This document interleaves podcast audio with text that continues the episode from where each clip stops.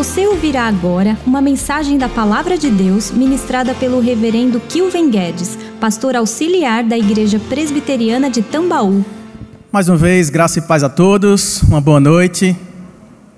Que maravilha poder louvar ao nosso Deus e chegar ao último domingo do ano para estar em Sua presença, para junto nos render em louvor, em adoração.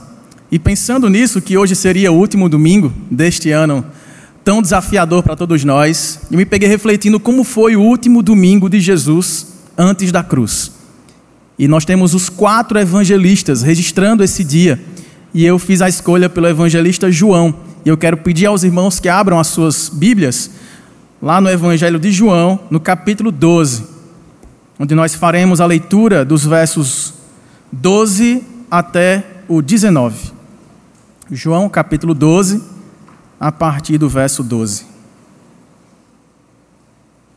Diz assim a palavra de Deus: No dia seguinte, a numerosa multidão que viera à festa, e aqui ele se referia à festa da Páscoa, tendo ouvido que Jesus estava de caminho para Jerusalém, tomou ramos de palmeiras, galhos de palmeiras, e saiu ao seu encontro, clamando: Hosana, bendito o que vem em nome do Senhor e que é Rei de Israel. E Jesus, tendo conseguido um jumentinho, montou, segundo está escrito: Não temas, filha de Sião, eis que o teu rei aí vem, montado em um filho de jumenta. Verso 16. Seus discípulos, a princípio, não compreenderam isto. Quando, porém, Jesus foi glorificado, então eles se lembraram de que estas coisas estavam escritas a respeito dele, e também de que isso lhe fizeram. Dava, pois, testemunho disto à multidão que estivera com ele, quando chamara a Lázaro do túmulo e o levantara dentre os mortos. Por causa disso, também a multidão se saiu ao encontro, ou lhe saiu ao encontro, pois ouviu que ele fizera este sinal. De sorte que os fariseus disseram entre si: Vede que nada aproveitais, eis aí vai o mundo após ele. Amém. Que Deus abençoe sua palavra lida. Vamos orar pedindo ao Senhor que fale através dela, pelo Espírito Santo, ao nosso coração. Você que está aqui e você também que nos acompanha nessa transmissão, feche os seus olhos, vamos falar com Deus. Pai bendito, maravilhoso Senhor, é em nome do teu filho Jesus que cantamos, que oramos, que lemos a tua palavra e agora queremos ser ministrados por ela. Apesar de quem fala que também é pecador, limitado, mas pedimos, ó Deus, pela tua misericórdia e graça, que no abrir da minha boca seja a tua palavra ao nosso coração, seja a tua palavra a falar as nossas necessidades, a nos reavivar a fé e nos trazer mais para perto do Senhor. Pedimos isso, ó Deus, em nome e para a glória de Jesus. Amém. Meus irmãos, neste episódio aqui, Jesus se encontra em meio a três tipos de pessoas, em um conglomerado de multidões que se aproximavam dele ali, nesta que seria a abertura da sua última semana, que também é conhecida como a Semana da Paixão, quando Jesus, estando em Betânia, havia feito aquele milagre de ressuscitar o seu amigo Lázaro, e de lá ele parte para Jerusalém, chegando próximo à aldeia de Betfagé, ali ao redor do Monte das Oliveiras, e lá ele já encontra uma multidão que se aproximava, que estava indo de caminho para Jerusalém a fim de celebrar a festa principal do calendário judaico, que era a festa da Páscoa, que começaria na sexta-feira seguinte. Então afluía essa multidão que vinha de todos os lugares ali circunvizinhos à região de Judá e também tribos do norte e outros lugares que se achegavam para celebrar esta tão grande festa da Páscoa. Mas também havia uma multidão que vinha seguindo Jesus lá de Betânia, porque os seus irmãos virarem a página para o capítulo 11, perceberão que nesse milagre da ressurreição de Lázaro, Jesus se tornara muito mais conhecido naquela região e seguido por muitos. Que diante daquele tão grande milagre, um homem morto há quatro dias sepultado, sair da sua cova e receber de volta o fôlego da vida. E essa notícia se espalhava de modo que não tinha mais como uma manifestação pública de louvor e adoração a Jesus fosse agora restringida. Aliás, Jesus meio que provoca essa situação. Ele pede emprestado um jumentinho, na verdade, ele manda dois dos seus discípulos, e nós vemos o complemento dessa história nos quatro evangelistas. Nós temos essa parte relatada por João, mais Mateus no capítulo 21, Marcos no capítulo 11, Lucas no capítulo 19, complementam essa história. Um deles destaca que foi um jumentinho que foi emprestado. Mas outros dois evangelistas apontam que Jesus mandou eles irem para essa aldeia, na porta da cidade, e lá eles encontrariam dois, uma jumenta e a sua cria, um jumentinho, que nunca havia sido montado. Ele diz: tragam e se perguntarem o que aconteceu, por que vocês estão desamarrando esse jumentinho e a sua, e a sua mãe, diga: o Senhor precisa deles. E assim os discípulos cumprem essa ordem, levam o jumentinho até Jesus forram o jumentinho e a jumenta das suas vestes, e por onde passavam, as pessoas jogavam, lançavam as suas vestes pelo caminho, formando uma espécie de tapete imperial para que aquele rei, não montado em uma carruagem portentosa, grandiosa e majestosa, mas no jumentinho emprestado pudesse passar. E tudo isso para se cumprir o que acerca do Messias, do Redentor, do Cristo, estava escrito. Se os irmãos voltarem aqui para o penúltimo livro do Velho Testamento, antes de Mateus aí, para o livro de Zacarias, no capítulo 9, os irmãos verão esta profecia de como seria essa entrada do rei divinal na sua semana da paixão para entregar sacrificialmente, lá no verso 9, Zacarias capítulo 9, verso 9. Diz o texto: Alegra-te muito, ó filha de Sião, também chamada filha de Jerusalém, a própria cidade santa. Exulta, ó filha de Jerusalém, eis aí te vem o teu rei, justo salvador e humilde, montado em jumento, num jumentinho, cria de jumenta. E aí, Jesus, irmãos, assim como Mateus, Marcos, Lucas e João, fazem questão de demonstrar que todo evento na vida de Jesus, não apenas suas palavras, os seus encontros, os seus discursos, os seus milagres, tudo que Jesus fazia, nada era por acaso, nada era aleatório, tudo era para se cumprir o que acerca dele estava escrito. Foi Jesus quem disse nesse mesmo evangelho, no capítulo 5, versos 38 e 39, que todas as sagradas letras testificam dele mesmo. Lembre que nesta época não havia ainda escrito o Novo Testamento. As sagradas letras se referiam ao Antigo Testamento todas as palavras, a lei e os profetas apontavam para uma pessoa, para o Filho de Deus, que vindo ao mundo como homem, o Deus homem, haveria de crescer na humildade, na pobreza, mas com intrepidez pregaria o evangelho da chegada do reino de Deus na terra. E sendo este rei divinal, o Messias, o ungido de Deus, o Cristo, o Salvador, ele entraria na sua última semana, encerrando o seu ministério terreno de três anos e meio, montado em um jumentinho emprestado, para receber os louros da vitória que ele viria a conquistar na semana da Páscoa, não apenas na sexta-feira da sua morte, mas especialmente no domingo da sua ressurreição. E aqui Jesus vai entrando triunfalmente, tendo saído de Betânia, recebendo esse louvor daquelas pessoas que abismadas estavam com o poder miraculoso da sua voz.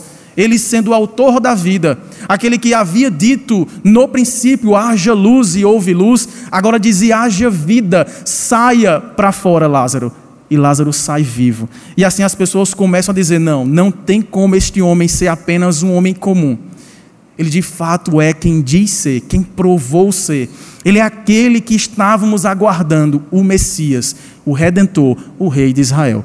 Mas, nesta afluência de multidões, parte dela impressionada com o poder de Jesus, com a sua intrepidez no falar, com a sua autoridade no julgar, Havia ali um sentimento nacionalista, patriótico daquele povo. O povo de Israel passou por vários momentos de crise política na sua história, tendo sido feito cativo, escravo de várias nações. E agora estava sob o jugo do Império Romano. Então havia ali uma certa expectativa de que esse Messias esperado não fosse alguém montado num jumentinho, sem espada, sem exército, sem palácio, sem carruagem. Não, havia uma expectativa de que fosse um rei como Davi, e mais poderoso do que Davi, um filho de Davi, que pudesse desbaratar Roma e tirar de Roma aquele que era filho de Deus a filhinha de Sião, Jerusalém, das suas mãos. Por isso que parte dessa multidão acompanhavam naquela expectativa, é agora. Vamos declarar que este homem que arrasta multidões vai nos libertar. É o nosso rei, o rei de Israel. Não o rei do Israel de Deus, que veio para nos libertar do império do pecado. Não. Nós queremos um rei para nos libertar do império de Roma. E parte dessa multidão, irmãos, não estava indo para ver somente aquela festa da Páscoa. É porque a fama de Jesus também se espalhara entre as nações vizinhas. E aí, aproveitando a ida a Jerusalém por causa daquela festa anual da Páscoa, eles também criaram em si uma expectativa de ver Jesus. Será que Jesus também vai aparecer nessa festa?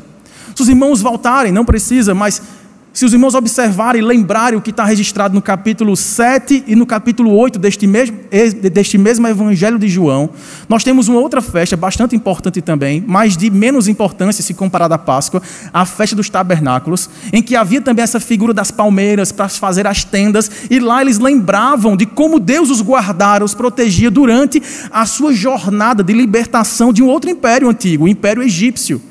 E nessa festa também Jerusalém ficava lotada de pessoas, peregrinos e estrangeiros que vinham ao encontro de Jerusalém, acampar nas ruas de Jerusalém, construíam tendas e ali ficavam lembrando da coluna de fogo que os iluminava durante a noite, os aquecia e os dirigia na sua peregrinação. E também lembrar de como Deus matou a sede e a fome daquele povo, fazendo inclusive jorrar água de pedra. E não à toa esses dois símbolos que são usados lá na festa dos tabernáculos, a água e a luz, Jesus apropria para si. Entra na festa. E no ápice da festa diz: Eu sou a luz do mundo. Eu sou a coluna de fogo de vocês. Eu que sempre estive com vocês. Mas não somente isso. Eu sou a fonte da água da vida. E nesses dois símbolos principais da festa, da festa Jesus toma para si para dizer: sobre mim está escrito tudo que vocês aprenderam com seus pais. Todos os milagres, toda a provisão de Deus, todo o livramento do Senhor, toda a salvação vem de mim, sempre veio. Eis-me aqui. Eu sou aquele que o Pai enviou. Quando chega nessa outra festa, e agora sim, a principal festa, havia essa mesma expectativa. O que é que ele vai dizer agora? Qual será a pregação daquele que se disse a água, a vida, a luz, a presença de Deus, o livramento, a força, o poder, a salvação? Será que ele vai estar lá? Ele acabou de ressuscitar uma pessoa, não certamente uma multidão vai levá-lo até essa festa. Vamos proclamá-lo nosso rei. E eis que Jesus está indo para Jerusalém. Jesus não vai escondido. Se os irmãos olharem um dos últimos versículos, ou o último versículo do capítulo anterior, capítulo 11, perceberão o seguinte: os principais sacerdotes e os fariseus, essa era a terceira parte da multidão que seguia Jesus, os principais religiosos, tinham dado ordem para, se alguém soubesse onde Jesus estava, denunciá-lo a fim de o prenderem. Havia uma ordem do Sinédrio, do Supremo Tribunal Religioso da época. Onde está esse Jesus? Porque a fama dele tem se espalhado. Nós não conseguimos mais refrear este movimento. Este movimento tomou a nossa cidade, a nossa região. Nós precisamos deter esse homem. Irmãos, estamos falando do Sinédrio, um grupo de homens que conheciam as sagradas letras que apontavam para o Redentor. E eis que o Redentor estava diante deles, levando vida onde havia morte, levando cura onde havia enfermidade, levando esperança onde havia desespero, e eles o negavam e insistentemente tentavam prendê-lo para pará-lo por meio da morte. Ironicamente, era a morte que Jesus buscava. Era havia cruzes que o aguardava. E foi com um jumentinho que ele chamara para si ainda mais atenção. Entrando naquela cidade, sendo exaltado, Osana, bendito aquele que das alturas veio nos salvar. Este é o nosso rei. Nisso eles cantavam o Salmo 118. Vejam, este texto que nós acabamos de ler cita duas passagens cruciais para esse ministério de Jesus. O Salmo 118, se os irmãos voltarem para o Antigo Testamento, perceberão que ele é citado aqui pela multidão. Salmo 118, a partir do verso 22. É um salmo de alegria, exultação daqueles que aguardam no Senhor.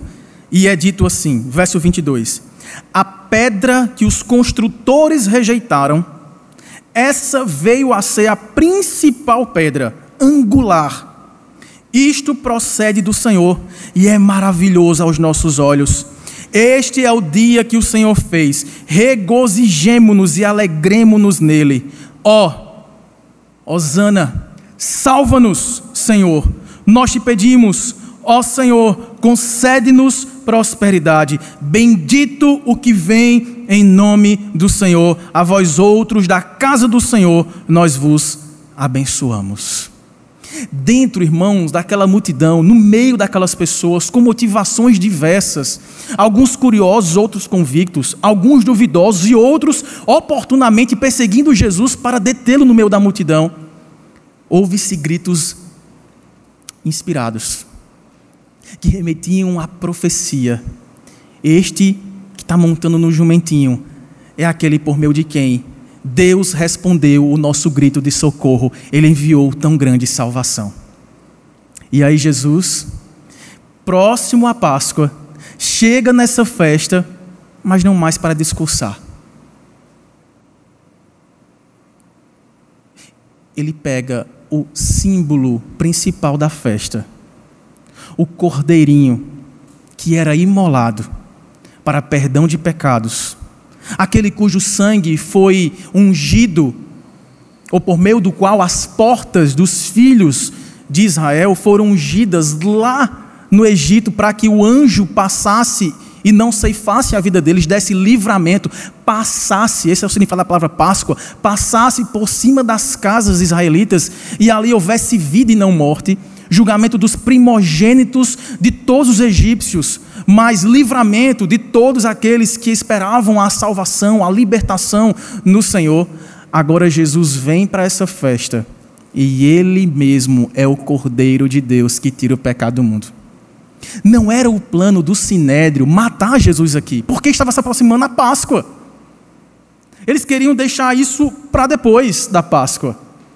Mas Jesus, a vida dele, novamente, ela era guiada pela precisão profética de tudo quanto sobre ele fora profetizado. E aí Jesus manda chamar, sobe nesse jumentinho, passa por cima das túnicas, das roupas que as pessoas lançavam em honraria aquele rei humilde, porém salvador. E passando por baixo daqueles movimentos das palmas que indicavam simbolicamente nas conquistas militares a vitória sobre o inimigo, mas se comparado às vitórias romanas, era uma festa muito humilde. Nada se comparava àquela peregrinação ou aquele desfile militar de quando Roma conquistava outros povos para si. Eram carruagens, grandes guerreiros, cavalos, tropas e troféus dos líderes conquistados, dos reis que eram presos. E depois essa festa acabava no Coliseu com essas pessoas lutando pela vida contra feras, e ali era um espetáculo público para engrandecimento daquele imperador conquistador. Mas Jesus entra clamando paz. O jumentinho aqui, irmãos, simboliza esta esta ideia de paz. Naquela época, o cavalo ele tinha esse simbolismo militar de guerra. Se os irmãos, por exemplo, forem para o último livro da Bíblia, Apocalipse, capítulo 19, verão exatamente como que este Cordeiro de Deus voltará um dia como leão, aí sim montado no cavalo. Veja, Apocalipse, capítulo 19, a partir do verso 11. Diz o texto: João tendo a visão dada por Jesus: Vi o céu aberto, e eis um cavalo branco. Não mais um jumentinho, um cavalo branco. O seu cavaleiro se chama fiel e verdadeiro, e julga e peleja com justiça, guerreia com poder. Os seus olhos são chama de fogo, na sua cabeça há muitos diademas, autoridade. Tem um nome escrito que ninguém conhece senão ele mesmo, Santíssimo. Ele está vestido com um manto tinto de sangue e o seu nome se chama o Verbo de Deus. E seguiam nos exércitos que há no céu uma tropa de miríades de anjos, montando cavalos brancos, com vestiduras de linho finíssimo, branco e puro. Sai da sua boca uma espada afiada, para com, ele, para, para com ela ferir as nações, e ele mesmo as regerá com cetro de ferro, e pessoalmente pisa o lagar do vinho do furor da ira do Deus Todo-Poderoso. Ele tem no seu manto e na sua coxa o um nome inscrito: Rei dos Reis e Senhor dos Senhores. Este rei, que agora entrava no jumentinho, anunciava paz, anunciava convite, anunciava salvação, anunciava misericórdia Há pessoas que, boa parte delas, queriam vê-lo morto. Mas não morto para se cumprir a salvação que lhes estava prometida. Morto para eliminar do meio de Israel aquele que influência estava tendo mais do que os líderes, os oficiais da religião judaica.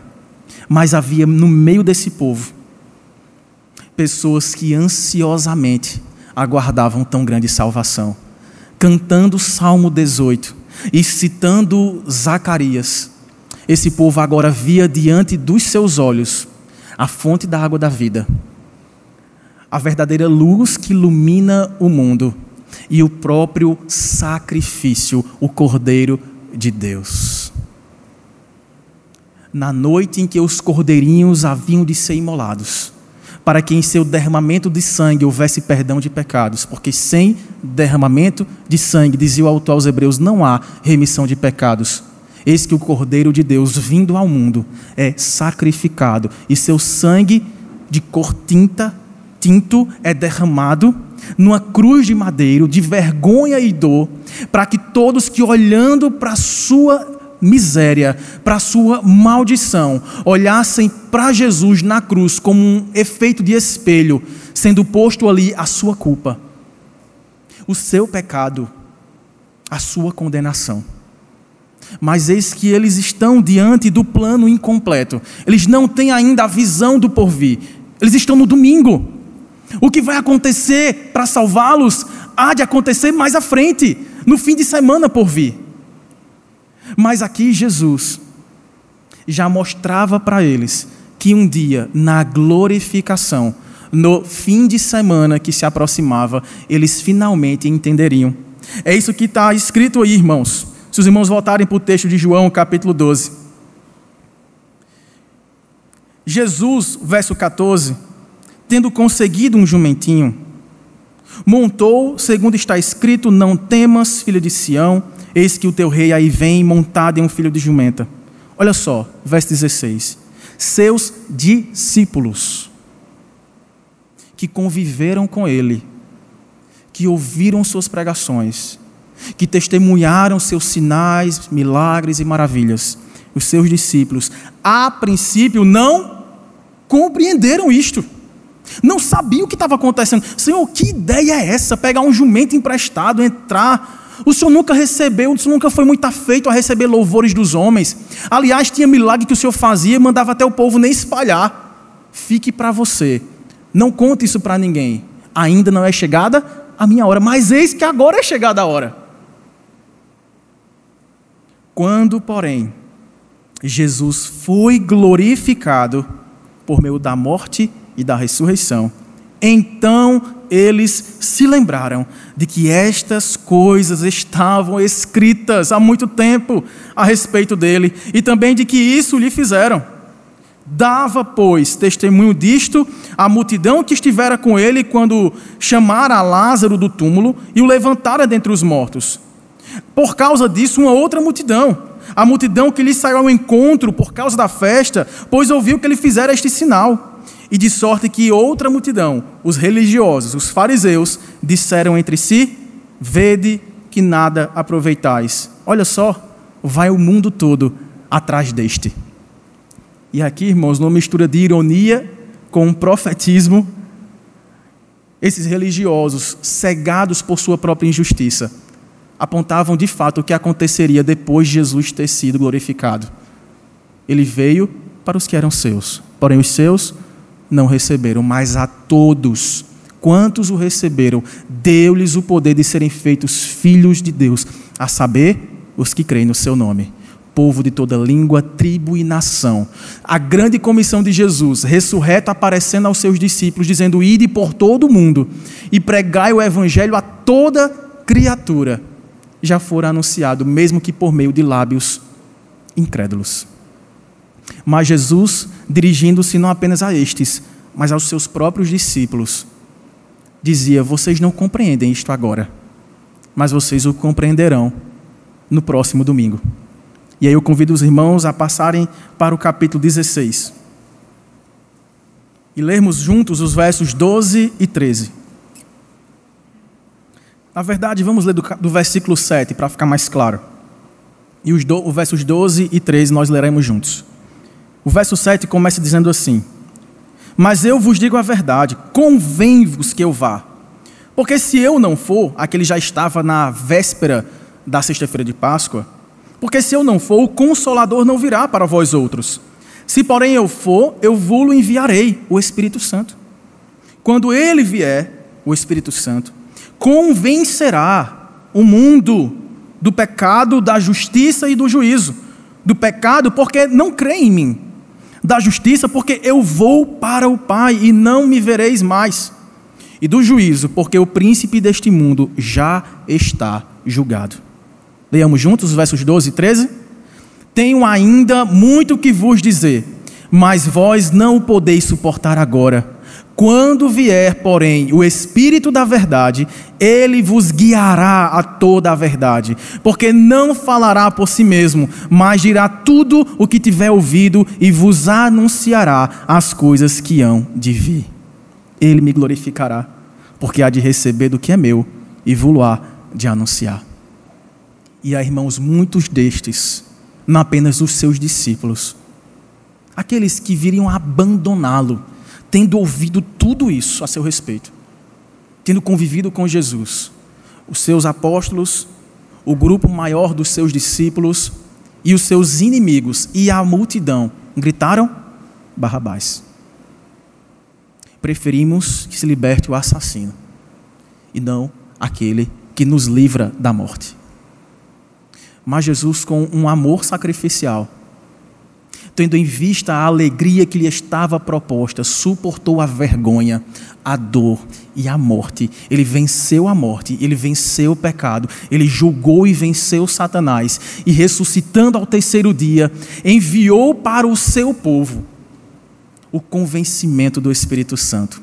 Soprou sobre eles, numa outra festa, que ocorreria 50 dias depois disso aqui, a festa de Pentecostes, que significa a primeira colheita, o início da colheita.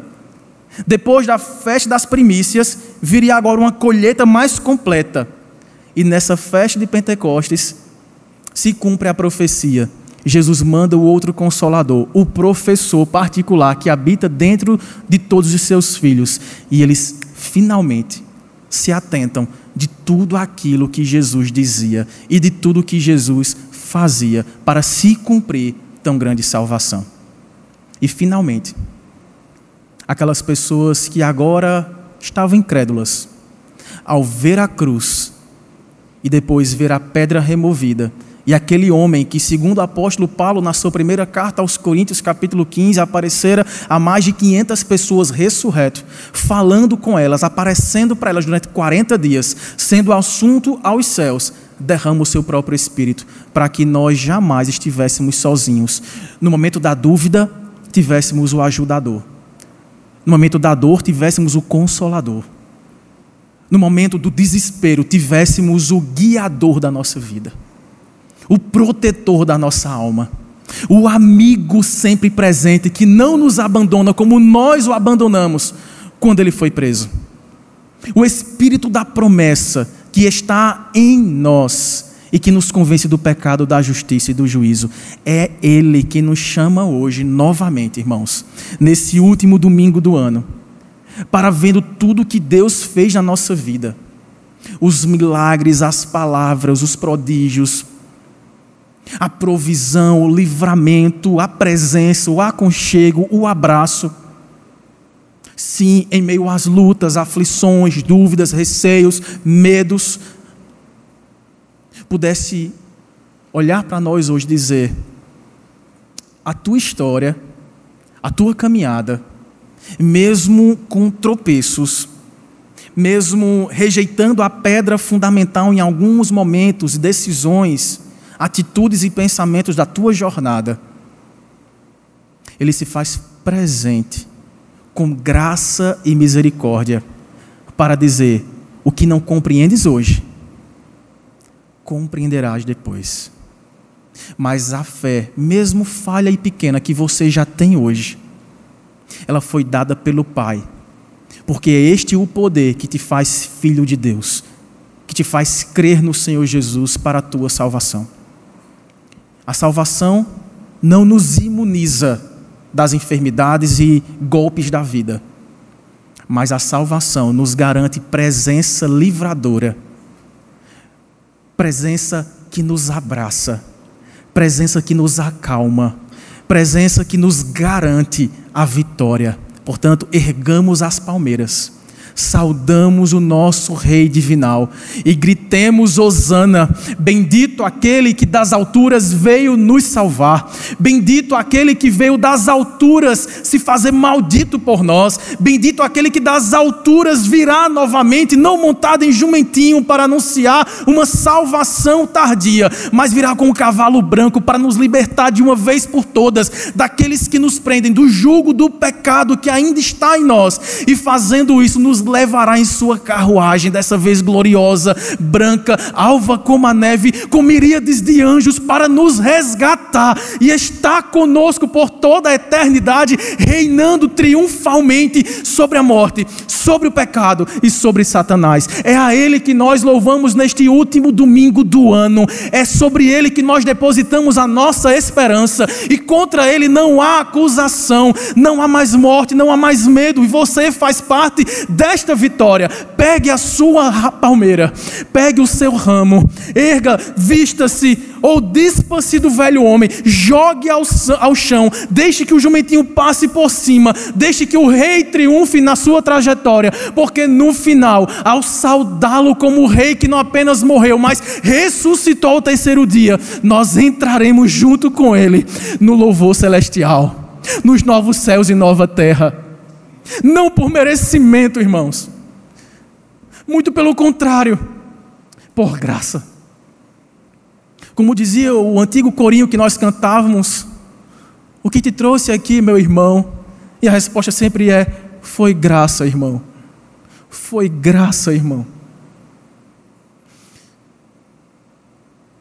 Que Deus possa nos dar nesta última semana do ano a sua graça para suportar coisas que talvez ainda nos pegue de surpresa, notícias que podem chegar para nós e nos entristecer o coração. Prepare-se hoje, meu irmão, minha irmã e você que está nos acompanhando. Largue suas armas no chão. Dispa as suas roupas vaidosas de autossuficiência. Deixe que o Espírito Santo sopre na sua vida confiança, segurança. Mesmo que mil caiam ao seu lado, dez mil do outro lado, o Senhor é o Rei dos céus, é o valente guerreiro montado no cavalo branco com túnicas tinto. Porque, como morto se fez, maldição, mas como vencedor, ele é glorioso, triunfará por você até o último dia. Mesmo na nossa infidelidade, ele é fiel. O seu nome é justo, o seu nome é misericórdia, o seu nome ainda é salvação. Um dia o seu nome será julgamento. Portanto, não deixe para amanhã o que você pode garantir hoje. Nos arrependamos dos nossos pecados. Entreguemos nossa vida àquele que pode cuidar de nós. O convite ainda está sendo feito. O louvor Osana ainda será cantado por nós agora. Eu já convido o grupo de louvor. Mas faça isso hoje. Bendito é aquele que das alturas hoje veio me salvar. Para que no dia que ele cavalgar pelos céus chegando à terra, olhe para cada um de nós e, tendo nos santificado por completo com seu olhar de amor, nos receba em sua carruagem real e nos leve para junto dele, para as águas de descanso, para que nossa alma seja refrigerada. Vamos cantar ao Senhor, vamos louvar essa tão grande salvação. Fiquemos de pé, vamos cantar Osana, bendito aquele que das alturas veio nos salvar.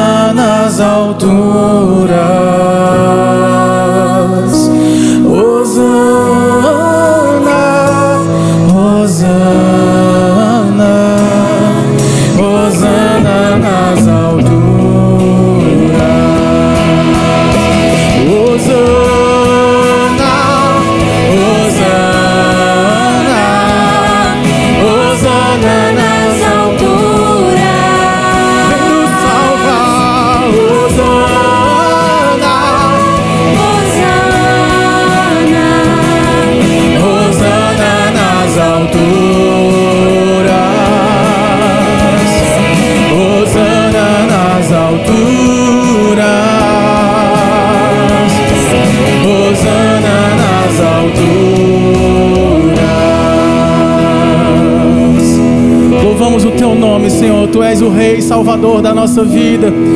Tu és bendito, exaltado entre as nações. Só tu és, Senhor. E nós erguemos a nossa voz em louvor. Tu és o nosso bendito Rei. Governa sobre a nossa vida, Senhor. Arranca de nós o que não te agrada. Faz-nos súditos fiéis, crentes na tua volta, no teu retorno. Que a nossa vida possa testemunhar isso para onde quer que o Senhor nos leve, para todos que nos cercam, Senhor.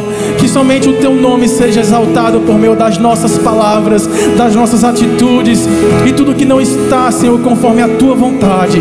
Venha nos libertar, venha nos resgatar, venha nos restaurar, Senhor, e nos dar a tua paz, para que naquele grande dia marchemos triunfalmente com o Senhor para herdarmos a vida eterna, a herança inacessível, incorruptível, inquebrável, inesgotável, da plenitude da tua alegria, a alegria renovada da tua salvação, seja sobre nós, hoje e para todos sempre.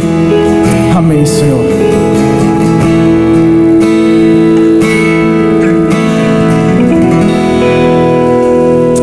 Amém.